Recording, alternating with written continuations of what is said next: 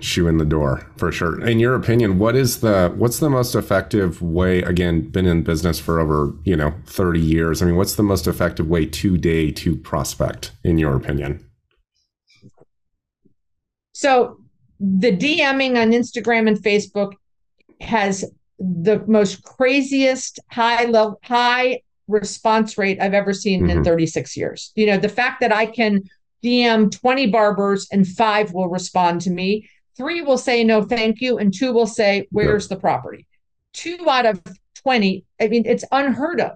Um, but I still think canvassing is crucial because when you go in the store, you see things you didn't you couldn't get on the phone and you yeah. can't do in the DM.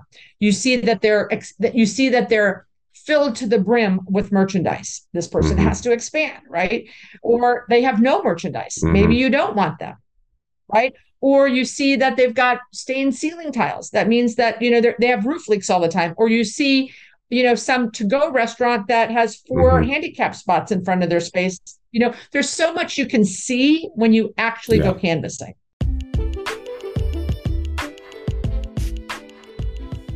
Welcome to the CRE Project Podcast, where investors, developers, brokers, and real estate entrepreneurs join together to grow, build, and execute on experience and strategies within the commercial real estate industry. We sit down with the top pros and leaders within the commercial real estate field and gain knowledge and insight from their success. We're glad you're here and look forward to connecting with you. You can find the CRE Project on all major podcast platforms, along with YouTube, Facebook, and Instagram.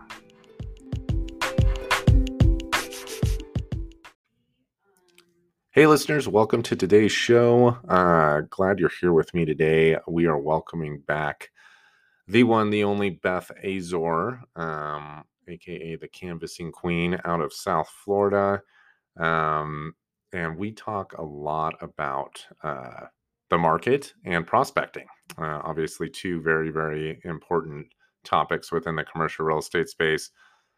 Obviously, Beth is an extremely influential uh, figure and uh, is a, a, pretty massive owner of multiple shopping centers in South Florida. Um, but again, she's also very active in her consulting work as well with uh, helping people uh, fill vacancies throughout the country. So, anyway, just a great conversation just with where the market's at right now and uh, what she's doing regarding uh, prospecting and also some new techniques with prospecting as far as the digital world goes. So, uh, anyway, got a lot out of this show. I know you will too. Here we go. Beth, welcome back on the CRE Project podcast. It is an honor to have you back with us. Um, can I say that you're an iconic figure? I think I can. Ah, I no. think uh, I think I think I can say that at this point. So Thanks for having me back. I'm excited to be invited back. Yeah, no, it's awesome to have you here. So, for the listeners that weren't able to listen to your last show, which there's been a lot that's happened since we've recorded that show back in 2019, um, just give us a brief background on who you are and your history and all the good stuff that makes up uh, Beth Azor. So I'm in South Florida. I've been doing this a long time, 36 years. I know I don't look like that, right, Clayton? better. Come on now. Thank you. Thank you. I own five shopping centers. I used to own six, but I sold one a month ago. They're worth about $80 million.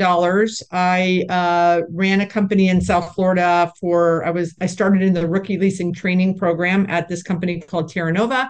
I grew through the firm and became the president. And I was the president the last six years I was there. We were a third party firm, but I left there because I was working ungodly hours. I had, was a single mom with a four year old, and I was never spending time with him. So I kind of left and I wanted to buy deals on my own account. And I started this side gig of training and consulting. And and that's me. So today, uh, my oldest is 22. I adopted a son when my oldest was eight. So Mario was five. So Mario's 19 now. And we, you know, I own real estate and I consult and train leasing agents how to fill vacancies faster around the country, which is how we know. Well, for those of you that, again, are familiar with Beth, I admire her on many levels because she's not only a top notch professional and expert in the commercial real estate field, but she's also an awesome mother, um, and I see that every day on Facebook and Instagram. So hats off to you for all the hats that you wear in life, and you seem to somehow do them all exceptionally. So definitely an admirable individual. So, so someone that so what I want to talk about, kind of starting out, Beth, is is really there's so much going on right now in the marketplace, and someone that's been in the industry for you know over three decades do you ever remember a time that there it's been more complex and more, more volatile than than really right now i mean talk to us a little bit about that it's so hard yeah because you know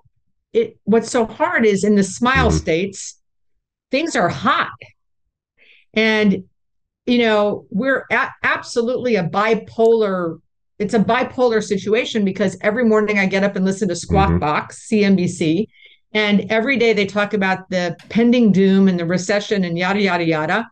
And then I go to work and I see my delinquencies in my receivables never lower. Everyone's paying rent. I look at my tenant sales every month. They're higher than they were in 2019. I do see development slowing down because of construction costs and interest rates. So, and be, but but for a property owner, that's a really good thing because supply is very low, demand is super high because of the tenant sales. So, you know, I've been in this. I I talked to everyone last week. I was in um, Dallas eh, with 300 brokers and and I, and owners and agents, and I'm like, "What's going on in your market? What's going on in your market?" And what I'm finding is in the Smile states, from North Carolina South Carolina, Georgia, Alabama, Florida, over to Texas, you know, and a few states thrown in. Everyone's pretty healthy. Sales are up again, retail. Now, office is you know, except for downtown Miami, office is atrocious, yeah. right? I, I've I've heard that there's a hundred million square feet of empty office in New York City out of their four hundred wow. million but that there's another 50 or so million of leases that are about to roll that will add to that vacancy. So so when I talk about markets, I'm really my expertise obviously in, is solely in retail. You know, I'm working on a big project in Cleveland and we've signed we'll sign our 50th lease next week. Now, that's not at market rents. That's at a it was a 17% occupied mall and it's now i think over 50% and we've gone out in the community and we've signed leases with entrepreneurs and it's been a huge success but it's not $40 rents you know it's $12 rents so i do think that there's other parts of the country that will feel this pain that everyone's talking about but you know in your market or, or I, I, presume you know you're kind of in the smile states too are, are are you seeing this the tenant sales high and the demand high and the supply low like I am? Yep, that's exactly what we're seeing. So it's you know, it's interesting to me because I tell people all the time it's in New Mexico specifically, we have a, a big inventory problem here. We don't have a lot of good quality inventory. And yet, to your point, with interest rates going up, you know, land being very expensive right now, labor being very expensive right now, construction material being very expensive right now,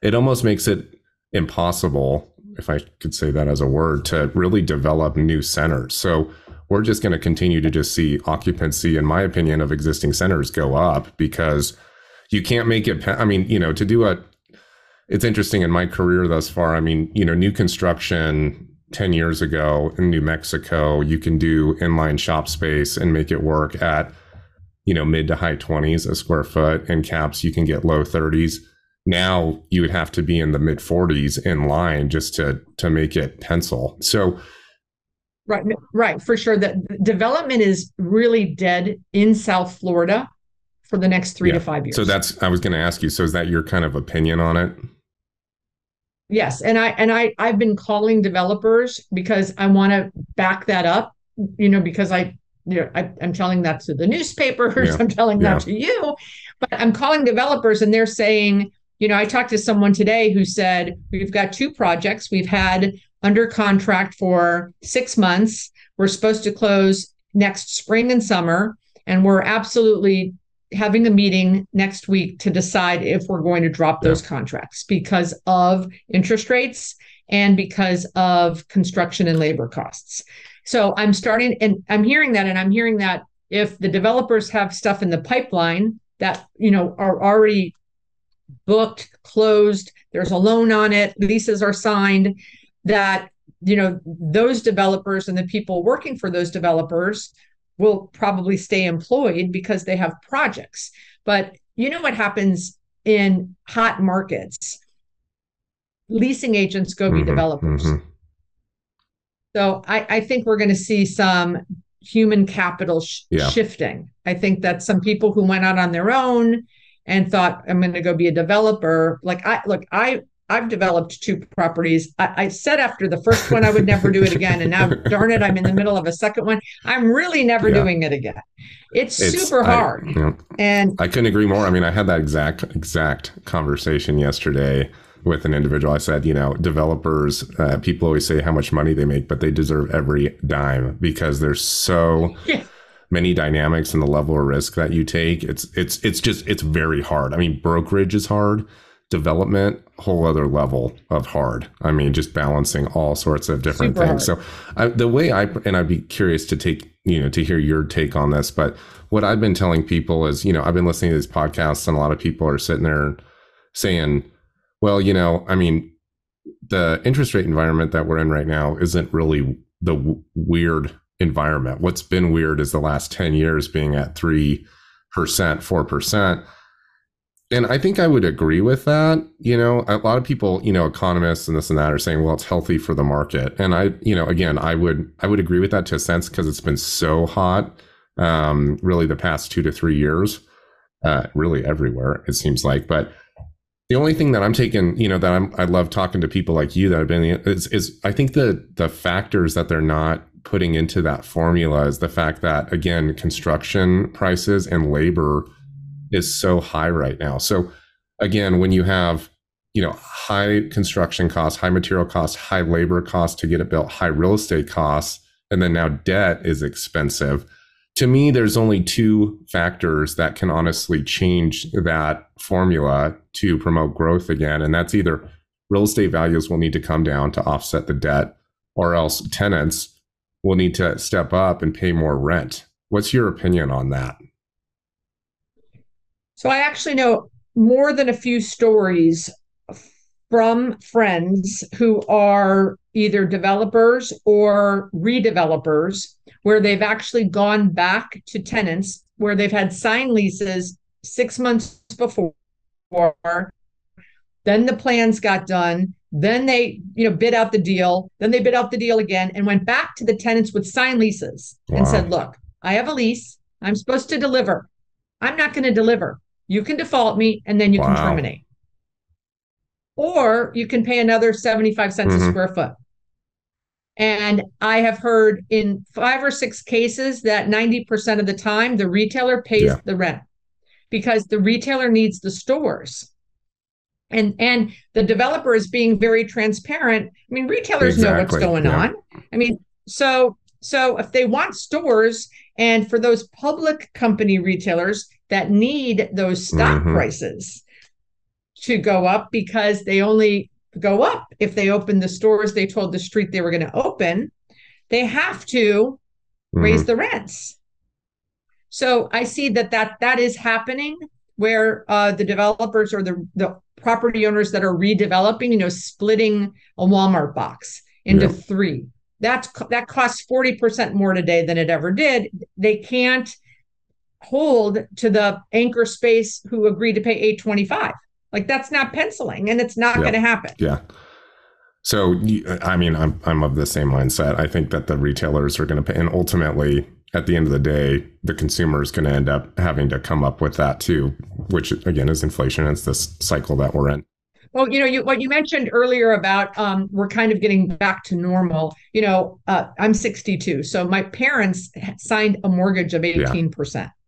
So I have no problem signing a mortgage for a property at seven, as long as I don't have a prepayment mm-hmm. penalty, because I believe this all shakes out at around four or five right before yeah. the election, six to nine months before the presidential election. So I'm not stopping, but my my problem is is as a buyer is the sellers they're not they're not with us. You know, they still want five cap deals knowing that my loan's going to be seven and I'm just not going to play that game. I don't care how much value add there is.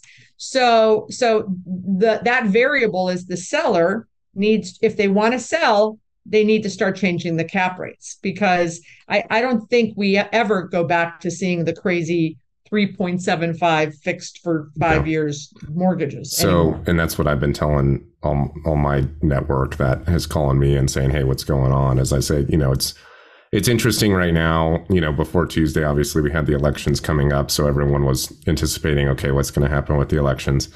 Um, and then the other factor is it's, you know, it, again, there's a lot of different things that are going on, but I think a lot of people are saying, "Hey, I'm going to wait this out, you know, 6 to 8 months and see what and I've talked to a few people that have said, "Hey, my expectation is my expectation. I'm anticipating it going up a little more because the Fed's been very vocal about that, but I'm anticipating it coming down next year." So what you're kind of saying, what I'm putting together is you're saying, "Hey, move forward, but make sure that there's no prepayment so you can refi again when the leases are down." My what I've been telling to, to to your point about cap rates is I've been saying the market's kind of in a stalemate right now. Like kind of like yeah, our government. You know, exactly. And true, true.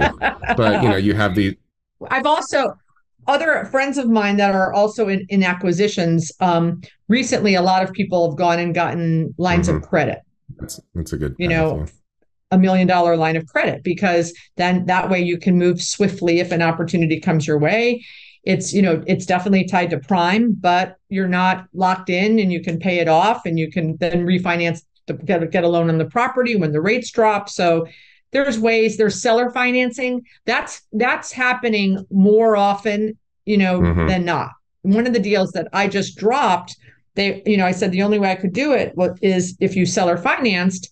And and and i don't want to retrade the, the deal but you know you're going to have to refinance and or you're going to have to do seller financing and we have to change the price. They were willing to seller finance but they weren't willing to yeah. change the price. So so they haven't sold it yet i said well if you if you get a cash buyer you can sell it but if you're going to sell it to someone that needs a loan just wait for me because I'll come, you know, you know, we'll we'll come back around and do this in another yeah. nine months. I'm curious. Um, have you because i've i'm not on the east coast so you and i kind of play in different playgrounds i've heard that you guys have seen a lot of new york money come into the state a ton and for us yeah for Huge. us in new mexico it's been california money so i've been telling a lot of people you know from a cap rate perspective it'll be interesting to see the delay there because we still see a lot of liquidity coming out of california that are purchasing these single tenant net lease deals um, in cash and they're they're continuing to do that. It's starting to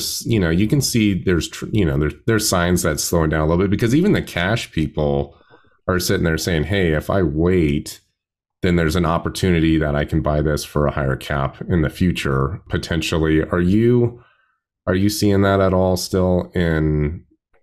We have a we have huge liquidity, um, but it's smart mm-hmm. liquidity, and people are. It, we've come to a, a slow a slow move. Like there aren't a lot of there's not a lot of deals exchanging hands these days. There's a lot of money though. We have a lot of New Yorkers. We've had some Californians too, but um, we definitely had a huge explosion of domestic migration, which is what's driving all of our tenant mm-hmm. sales, our mm-hmm. restaurants. I mean, I have a sushi guy that's going to his first year in my shopping center is going to do almost five mm-hmm. million dollars. That is crazy. Nuts crazy. It is um, 2,800 mm-hmm. square feet.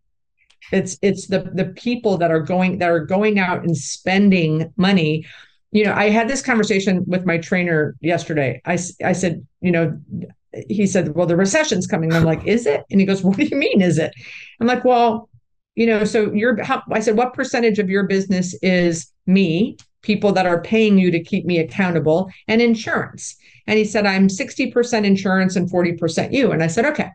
So this is a luxury item for me, right? This is not a necessity. Like I, I've been with you for three years. I can definitely go across the street to the local gym, pay the $10 a month and do what you've been mm-hmm. t- teaching mm-hmm. me for three years.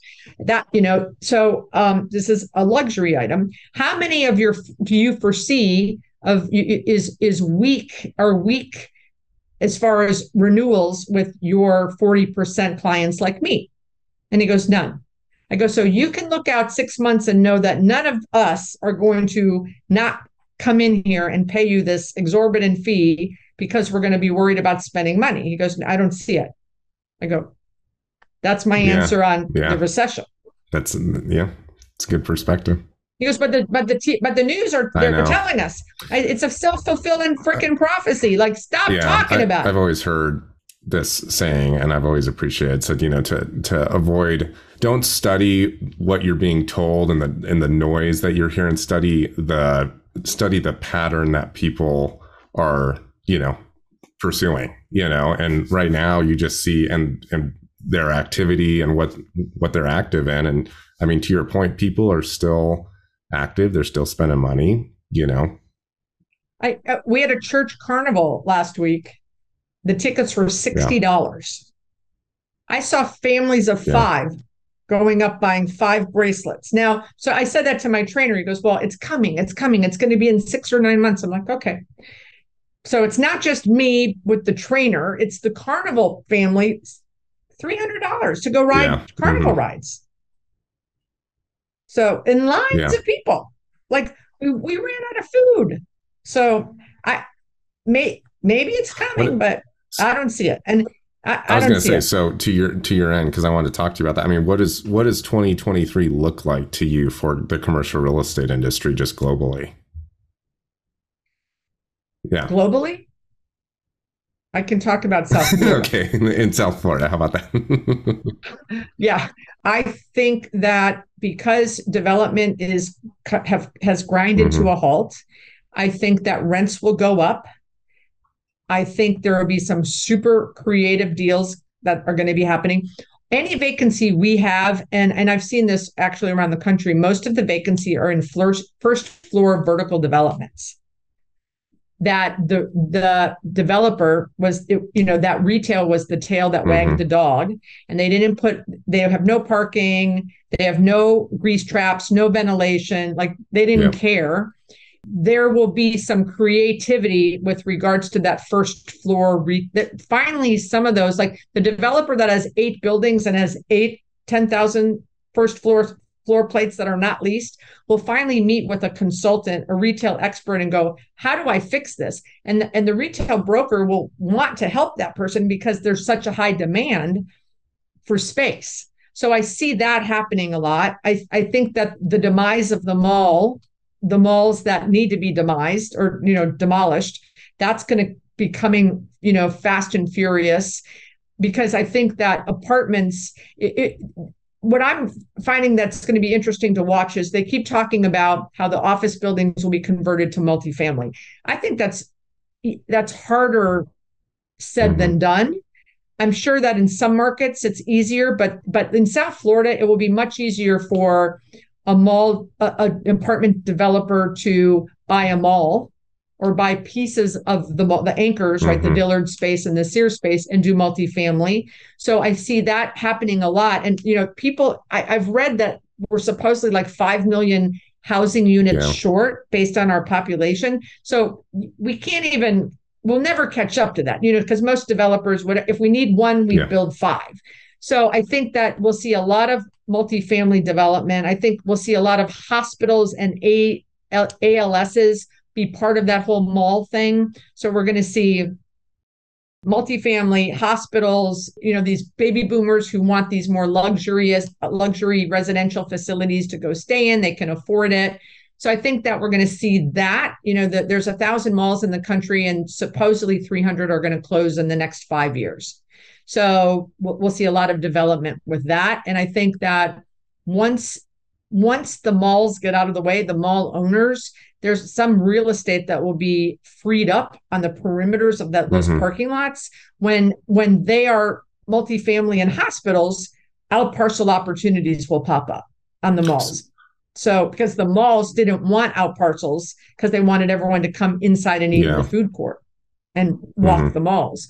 So so I think that's where the future of retail growth and and I think you'll see retailers if developers aren't going to build there's some strong retail tenants that have strong balance sheets that will go do a land lease and build mm-hmm. their own buildings, right? And then do a and then do a sale lease back and get the money yeah. back when someone wants to buy that Chick Fil A for a, yeah. a four cap yeah. or whatever. So I'm curious. Do you have an example? Because I know you travel extensively just through your consulting business. Is there a, is there a good example out there of someone that's that's redeveloped the mall and and you know had fulfilled that vision that you just right. painted? So right now in South Florida, we've got two people that are trying to do it. One is one is going to has is in the city council for permits or for approvals on taking a Dillard's and doing a multifamily. So can you check back with me in six months and I'll have an example. And then we have another mall, the same thing that they're they're definitely going to be doing that. We did a there's another mall in South Florida that did a it was a Macy's Lord and Taylor that's been knocked down and it's two high-rise multifamily and some ground some upfront town square looking retail. So that that would be an example. But that wasn't really a traditional mall. It was a two-story mall with a macy's and a lord and taylor not as big as a traditional sears Penney's burdines dillards mm-hmm. you know whatever. Um, so it was already a two-story and, and there was a hotel component already attached to it so i think it was an easier but they did. They knocked down the whole mall and they yeah. just went up. So you really see that, you think, as kind of the next trend in the next year? Yeah, mall, mall, mall redevelopment. Yeah, it's been, and the reason I asked that question is I just I haven't seen a good example of someone really figure that out yet. And I know there's a lot of smart people out there that have been in retail development a long, long time. So someone's gonna someone's gonna figure it out. I mean, we got in in New Mexico, we're no different. I mean, we got some enclosed malls that are struggling right now that you could just see the train coming down the track and they sit on exceptional real estate right. and then you have the whole you know co-tenancy factor and everything else that goes into to tenanting right. those up so it'll be interesting to see how that kind of yeah it's it complicated it's complicated because all those anchors own yeah. their own building mm-hmm. and land the people that's the general public doesn't understand that they think that general growth or simon owns yeah. the mall well they own this the common areas right and they own where the local tenants are but they don't own the five anchor yeah. pieces so they have to get control of that but the older the mall is the more opportunity that that that comes up because those those rights go end up going back to the mm-hmm. mall owner and that sunset's yep. coming and that's what's also going to cause this redevelopment. Yeah, it'll be interesting to watch. Another thing that I know you're absolutely passionate about, another mission I know that you're passionate about, is obviously getting more uh, women involved in investing in commercial real estate. Guess what percent of all of the commercial real estate investors, what percent play is women? Um, I mean, 100% a guess. I would probably say 5% to 10 Three percent. Three. Yeah. Three. Yeah. My goal is to get yeah. that to well, 10. It's an exceptional goal, and I applaud you for that. There's a tremendous amount of smart women out there that need to need to be active. So to have a a guiding light, that's admirable for you to do that. What would you? I'm curious um, if you were talking to a group of women right now, or anybody for that matter. I mean, where do you see the most opportunity from an investment standpoint coming up here? I mean, is it, you know, just based on the conversation that we've had today, is it, you know, f- finding an underutilized existing shopping center and retenanting it, which has always been a fact? Is that where the most opportunity is going to be since there's not going to be necessarily ground up with all the dynamics going on? What, what's your thought? And, the, and the problem with yeah, I mean, I would love to find those. I will tell you that my last investments have just been in multifamily with a with a friend who's buying 30 units or less, and I can give her money as an LP. I don't I, I've always said I don't want to buy anything with a bed in it because I don't want to evict someone yeah. out of their bed. I can I have no problem doing that with a business, but she's the GP and she's she owns 50 units. And I said you need to get to 100 units 200 units. So I've been you know pushing her to go bigger. So she's the GP she runs the deal. She deals with the tenants and I just am a, a limited partner and I'm making a good return. And I and it's working class neighborhoods in Miami which we won't risk running out of them. We need housing for our tourist support, you know, workers that support that industry. So that's what the last three investments I've done have been in that because I can't find yeah. retail. I want retail. I did have a property under contract in Cleveland, but I had to drop it. I did, but my last investment was a two story office building. This was in 2019. We bought it, we knocked it down. We, we had tenants in there. We convinced Starbucks and the city to let me build behind the office building in the parking lot, which we did. And then we not so we built a three story tenant strip center with Starbucks mm-hmm. and two mm-hmm. local tenants. The NOI of that deal is 350. Uh, and then we have the corner piece that I'm now uh, have a land lease Wawa.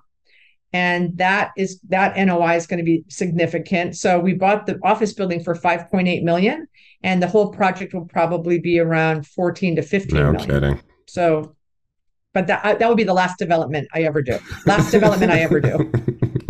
I, I promise. I, I, I'd rather buy yeah. existing, fix it up, lease yeah. it up. It, it's yeah. funny that you say that because, it, and it's interesting because our markets are so different in so many ways, but they're so similar in so many ways. And I was, again, having this conversation with somebody else the other day, just talking about the market. I said, if you look globally, well, globally, in Albuquerque at least, I mean, there's thousands of shopping centers here. I mean, little mom and pop, you know, we all know those, those mean, I mean, there is literally two on the market right now, maybe, and that's it. I mean, there is no one selling anything right now from a, from a retail standpoint. I mean, even quality dirt. I mean, it's it's it's very and the difference is I would I go to different markets like you know Dallas and you know and they have a sprawling growth right? In New Mexico we just don't have that growth rate. So you can't really buy that speculative land either way out on the mesa that you know the growth's heading in that direction because who knows how long honestly it'll take till it gets there.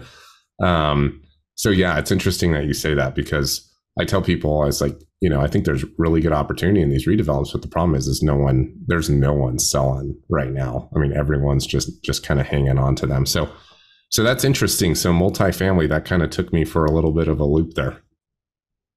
And they're you know 30 units or less. And then i've also invested with a top-notch industrial broker in miami that bought an industrial deal in tampa. I gave him money as an lp i have a friend who buys hotels. I've given her money as an lp so uh, you know i want to i'd love to just buy those little strip centers and renovate but they're not available. So I don't want my money sitting in the bank yeah. earning nothing. So if you find, you know, people that you trust and if the deal makes sense and and that's what you know i try to teach women. You know we've had our two we had a virtual conference two years ago and then an in-person conference last year. And we're going to have our third one this year on march 8th and which is international business women's day but um or women's business day. But what i what i find with women is they they don't see other women mm-hmm. doing it. So what my goal is to put women on the stage that have invested whether last year we had someone in, that invested in self storage someone that invested in hotels retail fix and flip townhouses land uh, multifamily. So if because if you can see it you can be it right and if i get women up there that you know are doing it then women will go uh, and and because there's women in our business also leasing agents but just women and people in our business that put all their money in the mm. stock market. I just I, I don't get it wait, either. I just we I don't get it. This this is our livelihood. I, I, tell people all the time too. I mean, again, just us talking here, but I tell people all the time. It's like, how can you expect to counsel people on buying and trading commercial real estate when you don't understand the weight behind it? I mean, I just I, it blows my mind because I see it too. I see these brokers out there that are slinging deals left and right and doing deal after deal, but yet they don't own any commercial real estate. I'm like, it just blows my mind because uh, I don't know, just of that simple factor. I feel like it's a, a validation to a certain extent that, you know, you need to understand what a, a, a buyer is going through and assessing and truly feel that in order to accurately counsel somebody. But that, anyway, that's my personal opinion on that. Yeah. I agree. Yeah, I, I think agree. It, it adds a certain level of, I don't know, just professionalism and again, validation to you as a, as a as a broker if you can kind of claim that. and you can be yeah, empathetic exactly right the, your empathy because you've been you've been down the road you yep. understand so let me ask you this how much money do you need to to start investing in commercial real estate so i have done deals in the past where i've brought i've offered to accredited investors meaning they have a certain net worth or they make a certain amount of money uh, 10 grand in my deals but the typical yeah. is 25 I, that's what I find. Yeah, I wanted to board. just mention that because you know, like you, I see people all the time that are saying, "Well, I'd love to, but you know, I just don't." And I was like, you know, guys, it doesn't. You don't have to have a ton of money. What you really need to have is people like you that you can go out there and you know have a, a quality relationship and someone that you trust that can start building that fund. But the but the well, the other thing is, look, you know, money is not the problem. The problem is finding yes. the deals. So for this audience, go find Amen. the deal and I'll let you put your commission in it or half yeah. of your commission in it. So I'm not, it's not that I'm going to buy deals. I like to buy deals in South Florida, but there, Aaron uh-huh. Zucker, do you mm-hmm. know who Aaron yeah. Zucker is? So Aaron, I think, has bought 34 deals in the last two years. Um, and he also is having a hard time, super hard time finding deals. But he went on this you know, on this communication uh, mission, and he told he said any broker that brings me a deal, you know, we'll figure out a way to get you in the deal. And, and that has contributed to him getting the yeah. 34 deals he now owns, and he's 32 yeah. years yeah. old. So find the deal. These people, the, the audience who is out there working on all different asset classes, eh, but especially retail, find the deal and then bring it to someone like me or Aaron or you and well, the money's not the problem. You can always always find the money if you have the right deal. That is absolutely true. Absolutely. And I just don't like to see people regulate themselves because they don't feel like they have enough money. I mean, the important factor and what I tell people all the time that I interact with, as I said, you know, the most important factor is just getting started. I mean, just get involved, just start because so many people just sit on the sidelines for years and years and years and they're scared of, eh, you know, yeah, woulda, yeah. shoulda, coulda, right? There's a quote, there's a quote that I use with prospecting, but it can work with investing too, is you don't need to be an expert to start, but you have to start to yep. eventually be an expert. that. So um, so actually that's a good segue into what I want to talk to you about next. I want to yeah, my favorite topic. Yes, my favorite yes, topic of all are, time. what you are known for, which is prospecting. So, you know, I, I, would say, you know, and again, I, based on our conversation here, a lot of those people that maybe feel like it could be a down market or if there's not a lot of people expanding because of all these dynamics that are going on with, you know, whether it's political or it's too expensive or I can't find people if I open up another location right now. I mean, what's the most effective way for uh, leasing brokers to prospect right now, in your opinion? So I, I literally uh, someone just called me the other day and he's in investment sales and he's and he's 3 years in. So he's not really entrenched in it yet, right? And he goes, "What am I going to do?" And I said, "If I was 3 years in on anything, I would be I would transition to office or I would transition to whatever was hurting now. Find the problem if if that meant that I lived in Connecticut and I could go to New York City with that 100 million square feet of empty offices, I would be the best freaking office canvasser in yeah. New York City. I and you know some of these markets like I know when I met you in Albuquerque, you know, there are firms and people that do everything. They do office, industrial, retail. There are firms that you're not you're not just focused mm-hmm. on a mm-hmm. certain asset class. There are because the markets aren't big enough. I would be, where is my need? It's not industrial and it's not retail, I don't think. I think it's office across the country, except for Miami, Florida. And I would be canvassing, walking into buildings, going to the top floor, getting kicked out on the seventh by security. But some of these buildings, if they're empty, I bet they've let go yeah. of their security. I, and if if they if there is security and you can't get past the security, I'd be you know, taking a picture of the directory, I would be creating a market study of what is available in the market as far as a five, you know, there are 14 5,000 square foot spaces available. Here are the rental rates. I'd become the expert on all of the inventory in a submarket, whether that's you know, North Albuquerque, South Albuquerque, all of Albuquerque, Midtown Manhattan, you know, the Upper East Side Manhattan, I would become an expert of this is because there are people, there are office users in 10,000 square feet that want to go to 5 mm-hmm. all over yeah. the world.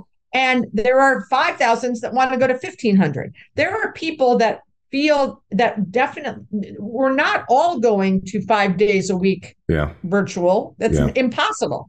So I would be, I think it's a phenomenal market to be an office landlord office leasing agent or even a tenant rep going and saying, Hey, you know, are you happy with your size? They're all going to say no. Are you happy with your building or your size? The the people in the C buildings can easily go up yeah. to the B buildings. There's just so much there could be so much fun and excitement with prospecting in office. Like I'm I wish I wasn't 62 because I'm telling you, I I think there's going to be I think it yeah. could be so much yeah. fun. That's an interesting answer. So so so look, if you're in retail 30 years, you're not, you know, you're not going to yeah. do that. I'm talking to the young people on the, on, you know, if, if you're in investment sales 20 years, retail 20 years, the next, you know, in 2007 and eight, Milton Cooper from Kimco got in front of us at the ICSC and said, if I were, if I were all of you, I'd go fishing for the next year. So I don't think we should all go fishing, but I think that those of us that, like for me, I'm going to really step up on understanding everyone that owns retail strip centers within yeah. 10 miles of here. I'm going to know every own. I'm going to take the time to do my market research so that when and and start the relationship so that when those baby boomers you know might are tired of managing their strip centers and they want to sell they've met me or heard from me three or four times so i'm going to double down on what i want to do and if you're in investment sales, the same thing. You should know who every person that owns every product type in your market, and so that when it comes back around, you have the most market information and you yeah, don't go fishing. Yeah. Make the best use of available time. So, but but for those people that are five years or less, office yeah. leasing, either tenant rep or landlord rep. I would be curious just because a lot of people, and, and again, just because you're an, a known expert for this, I would really like you to to break down if if for a lot of the retail brokers that are out there, say three to six years or maybe even younger than that. Um, you know, I see a lot of people, even seasoned people in the business, don't necessarily have a strategy behind prospecting when they get a landlord assignment. I would really like you to dumb it down to the nth degree as okay, you just got an assignment, say it's a 10,000 square foot shopping center, it has, you know, a chiropractor and a nail salon in it, okay, and then you have the rest as vacancy. What plan do you put together? How do you start? Walk us through that. So so the first thing you want to do is find out the first thing you want to do is what are mm-hmm. the exclusives? First thing. Um, the second thing you want to do is you want to make sure you have a very thorough market study, not from CoStar or LoopNet, but calls you've made to your neighborhood leasing agents around the area so you know really what's going on in the market. The rent's $20. I just did three deals at 20. I gave three months of half rent and no TI. You want to really, really know what's going on in the market. So once you have that, and then, then if you have a nail salon and a chiropractor, the chiropractor doesn't give sales, but the nail salon does. And the nail salon's doing a million dollars or mm-hmm. a hundred thousand. If the nail salon's doing a hundred thousand, yeah, you might be looking for another nail salon. If it's doing a million now, and I have four 1200 square foot bays, I'm like, nail salon's doing well, mm-hmm. co-tenancy lashes, brows, barbershop, hair salon. So I want to feed on what's working. So I want to identify my top five uses I'm going after. And I identify the top five uses based on who's doing well in my center or who's not doing well. Because if they're not doing well, then maybe I don't go after those personal beauty services when I do my market study and I talk to my neighborhood leasing agents, what's the best who who's performing the best in your shopping center? Oh, well, my sub guy's doing 2.8 million. Mm-hmm. I'm going to go get a sub guy. So whoever else is doing great in the market who's not doing well. Oh, the art and frame guy's doing well. Okay, well, I'm not going to go go after art and frame people, right? If they're about to close. So so that so I identify my top I say I identify what are the five uses I want to go after based on who's successful or not in my center, who's successful or not in the market, the rental rates. So if the rental rates are 80 and I'm in an inner city neighborhood for for some reason and they're only 80 because there's nothing around for 10 miles, I'm not going to go after a check cashing person mm-hmm. who can't pay 80.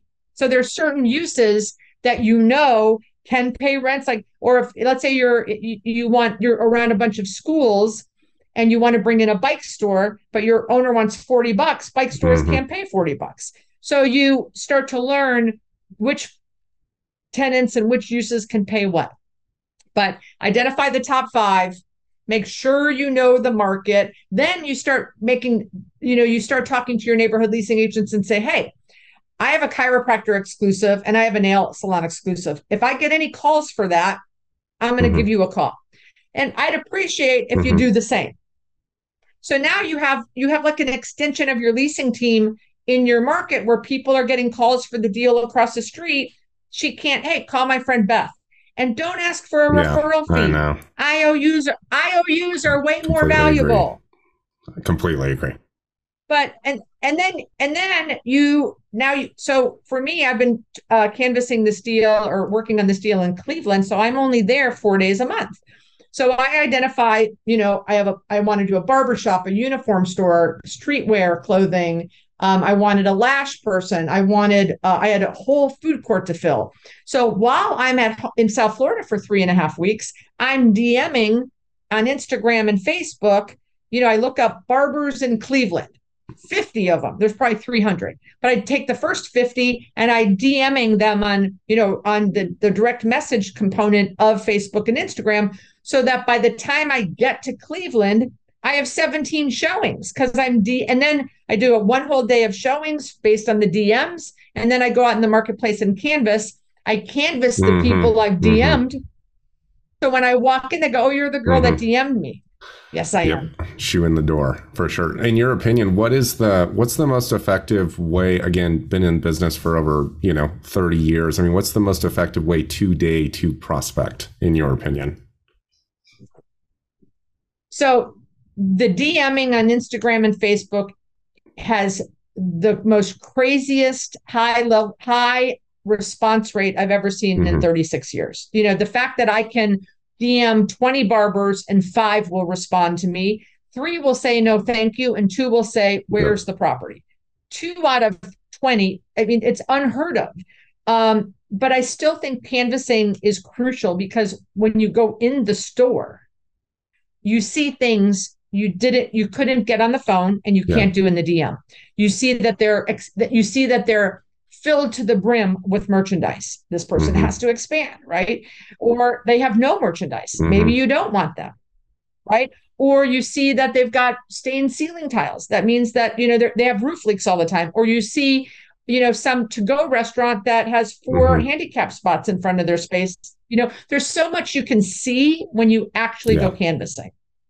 And you know, I just I love canvassing. We've we've we'll sign our 50th lease next week in Cleveland. We've been working on it for 18 months. I have personally canvassed over 2,300 wow. people. So 50, 50 leases signed. When I got hired, the owner of the Cleveland Cavaliers owns them all, 17% occupied. If you can just get five deals by All Star weekend, I'll love you. Wow. 50 we've signed. That is exceptional. Congratulations. But, and, and when I got to Cleveland, because people used to say all the time, well, you've been in South Florida forever. You know everyone. It's easy for you. I knew not one person in Cleveland. We only can sign one and two year deals because this is a future redevelopment. So there's mm-hmm. no brokers mm-hmm. bringing me deals. This is all from DMing and canvassing, 50 yep. leases at 62, where I'm, you know, it's 30 degrees. Yeah. it's cold up there in Cleveland. So, but, um, but canvassing works. It works. You cannot, you cannot yeah. argue about 50 deals in a market so, I knew no so, one in a mall. Yeah, I'm bringing them to a mall. Interesting. Um, so t- let's expand on that a little bit. So talk to us about your strategy behind your DMing. You get straight to the point, right? Oh yeah, you, yep. it's one sentence.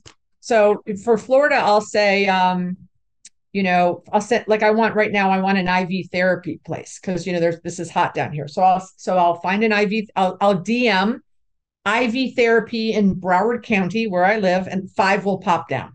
So I'll go, okay, IV therapy four. So I'll go to Instagram, look up IV therapy.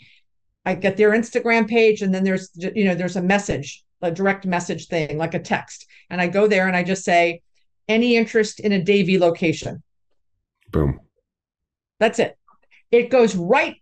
95% of your DMs go right mm-hmm. to the owner of the business because they don't want the gatekeepers monitoring the social media. So that's why it works so well because you're getting to the decision maker right away. So uh, in in um, Cleveland, I, am you know I I want a barber shop, so I'll just say want to open a barbershop in Tower City. I used to say downtown Cleveland, and then people that I started meeting, they're like, we know Tower City's in downtown. so I stopped saying downtown Cleveland. And then us just, just Tower City, they know Tower City. So uh, want, I'd love to have you open a location in Tower City. I don't, I, they don't care what my name is. They don't care who I work for. They don't care. They don't, do not put a link because then you're going to get spam. They, they're going to think it's spam. So yeah. one sentence. Now, sometimes I, my mall is anchored by a Ritz and it has it connects to the tunnel where the Cavs play. So when I'm going after a sneaker store, I'll say interested in a location in Tower City where the tunnel goes to the Cavs arena. Yeah. Okay. If I'm talking to a lash, a woman, a makeup lady or lashes or nails, I'll say, would you be interested in, you know, any interest in a Tower City, a space in Tower City mm-hmm. next to the Ritz? Like use what you've got to yeah, get their attention. Such a good tip because I see so many brokers all the because I I you know I I do a lot of tenant rep as well, so I get submitted sites and I just it's like this massive novel, and I'm like, guys, you know. They're, they're telling you're the pet supply guy, and they're telling you about you know yeah. Whole Foods and a tutoring exactly. and a school, yeah. and you're like, what what does that have to you know think about who your customer well, and is. Better yet, save yourself some time. you know what I mean? So and put the address. I was at the Retail Live in Nashville, and they did a retail one runway where 50 retailers got up and said like two minutes and got off the stage. Out of the 50 retailers, 10 of them, because Aaron Zucker was the moderator, and he says, "How would you like us to send you packages?" 10 of them said, "Please put the address yeah. in the city." Wow. 10 of them. I said, I went to LinkedIn. I said, "Okay, LinkedIn." I just heard this from 10 retailers. It's yeah. still happening. Um, you know, this is interesting because I saw this the other day, and this is I'm kind of throwing you a little for a loop here, so forgive me. But I I thought it was interesting when you said LinkedIn. I saw you post something the other day regarding rent increases, and I'm curious. I, I got 78. I think. I, I, mean, it. I think it was the most active post I've ever gotten yeah, in my entire and, life. Um, because it's an interesting and all the tenant rep. Well, it was funny because you got yeah you got some spicy responses there, which I thought was kind of uh, kind of funny. But I'm curious, you know, obviously doing these deals recently. Talk about that. There's obviously a reason that you asked that question. How are you seeing increases kind of being negotiated right now?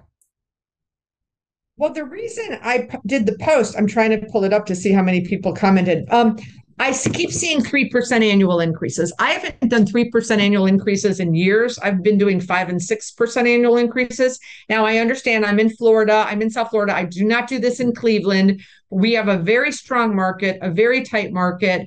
And, but I know that there are people in South Florida that just, you know, think, think it's like God's, you know, it's like God's gift to every tenant in the world for the next 45 years that we should do 3% annual increases and no one they're not stopping and saying the guy's doing 2 million in sales and his occupancy cost is 1.3 oh but let's just do a 3% annual increase. Now if if you're getting $100 in rent of course go ahead and do a 3% annual increase. But that that the, what i the re, why i wanted to put it out there is no one is thinking about it. No one's thinking it as of yesterday, before yesterday, uh, CPI mm-hmm. was 8.4.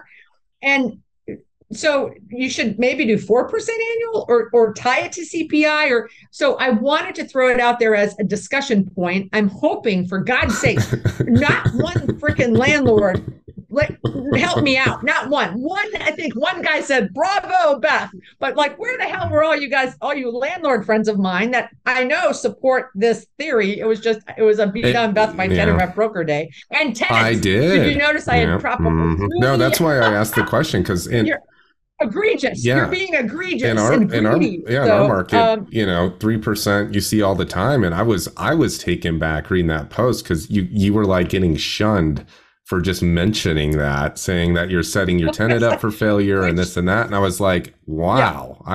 I I just that totally t- anyway.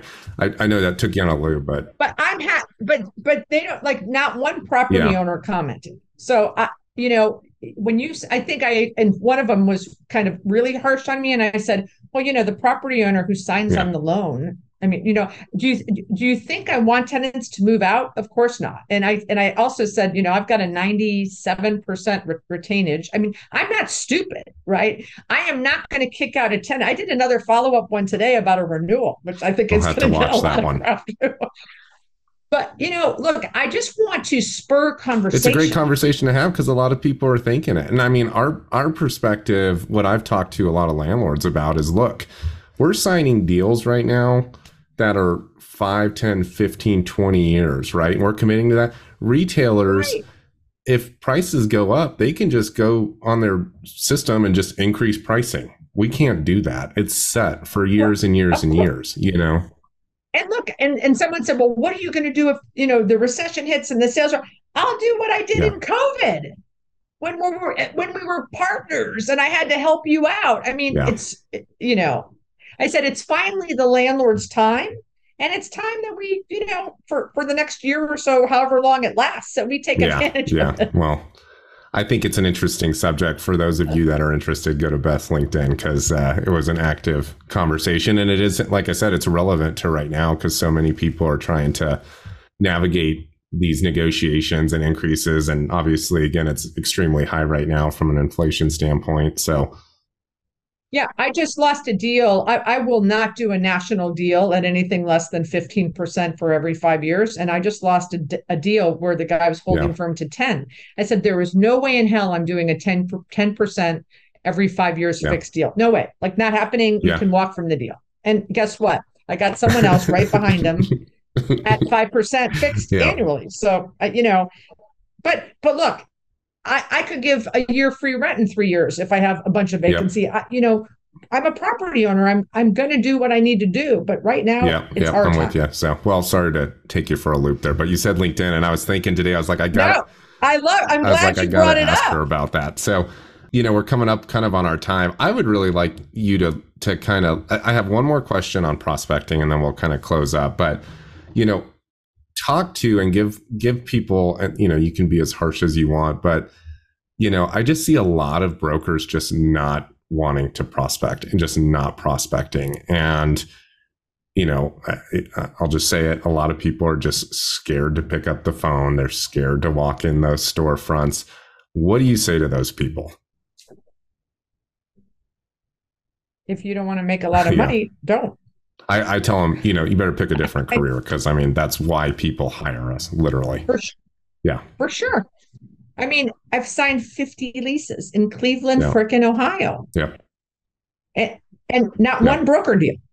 Not there, they, there isn't a phone for people yeah. to call for space.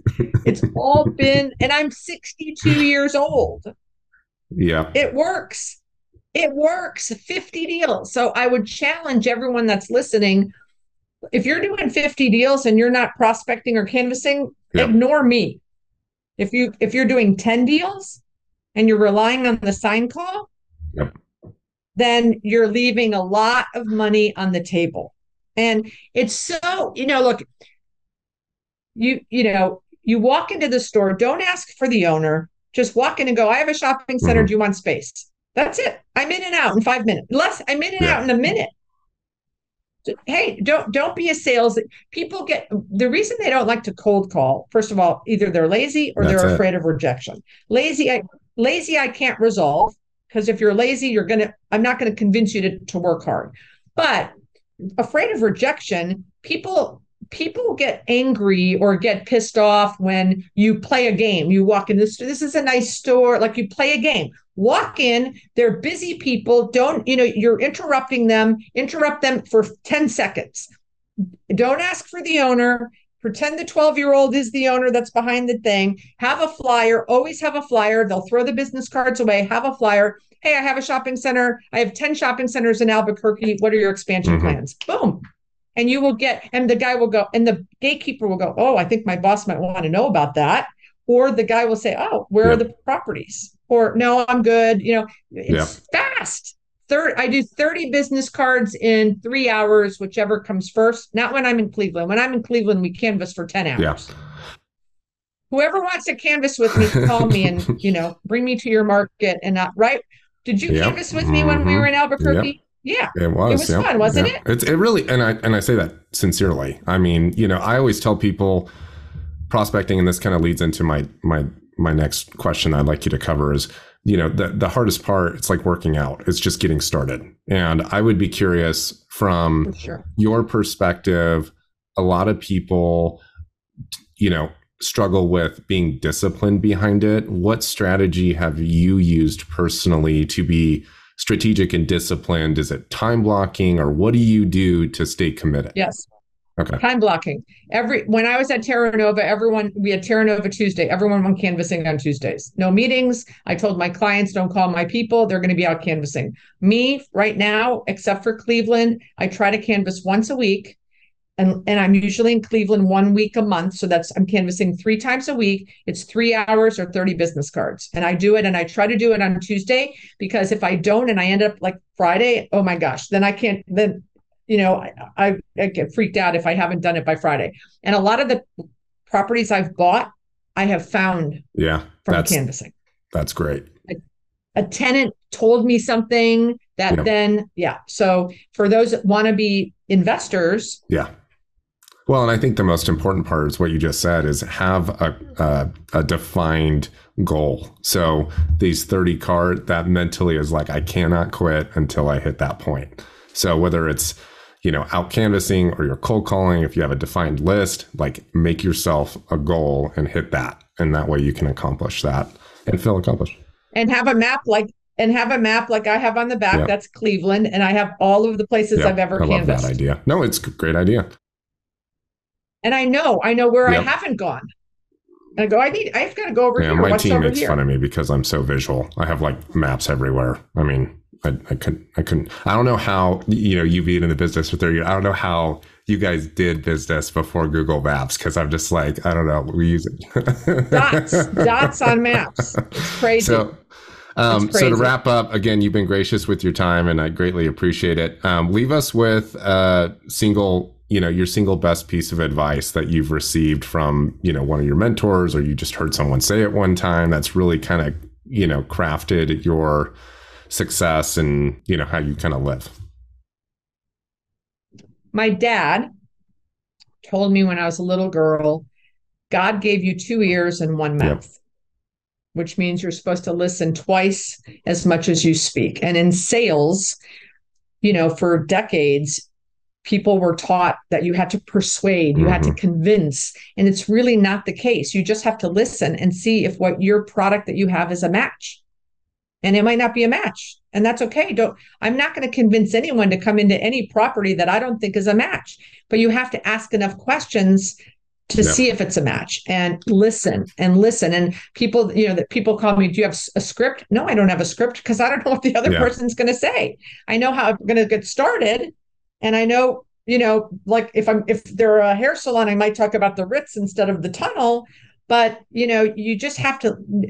It's it's the number one skill that we need as salespeople is good listening skills, and and they yep. it's lacking. Yep. I completely agree with you. you. There's so many movies out there where there's a picture painted, and it just couldn't be more, you know, false. Honestly, when it comes to being a a broker so uh, I think that's a great piece of advice is just listen more and try to stop convincing people that, you know, this is the right move for them. So yeah, no, that's an excellent piece of advice. So Well, thanks so much for for joining, you know, the show today. And again, I always I always just find your knowledge to be just so in depth and valuable for really anybody out there, whether you're an experienced investor and been in the business for decades, or if you're a newer broker that's just starting. So thank you so much for you know continuing your mission to help educate young people in the business. Obviously, this initiative that you have with getting more women involved in in investing in commercial real estate. And I will say it again.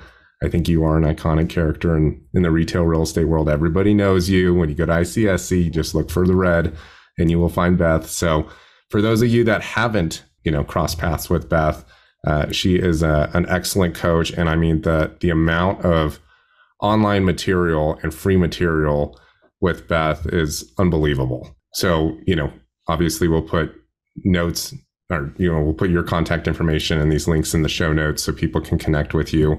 Um, but just thanks for being a shining light in our industry, and thanks for taking the time.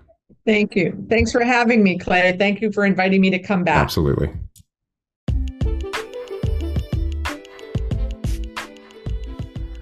Hey, listeners, thank you so much for joining us today. If you feel someone within your network would benefit and learn from this podcast, please feel free to share this or any other episode with them. If you feel you have benefited from this podcast, please leave us a review on any platform where you listen to podcasts. We greatly appreciate your support and feedback, and we look forward to connecting with you on the next show. Until then, stay healthy, stay safe, stay educated.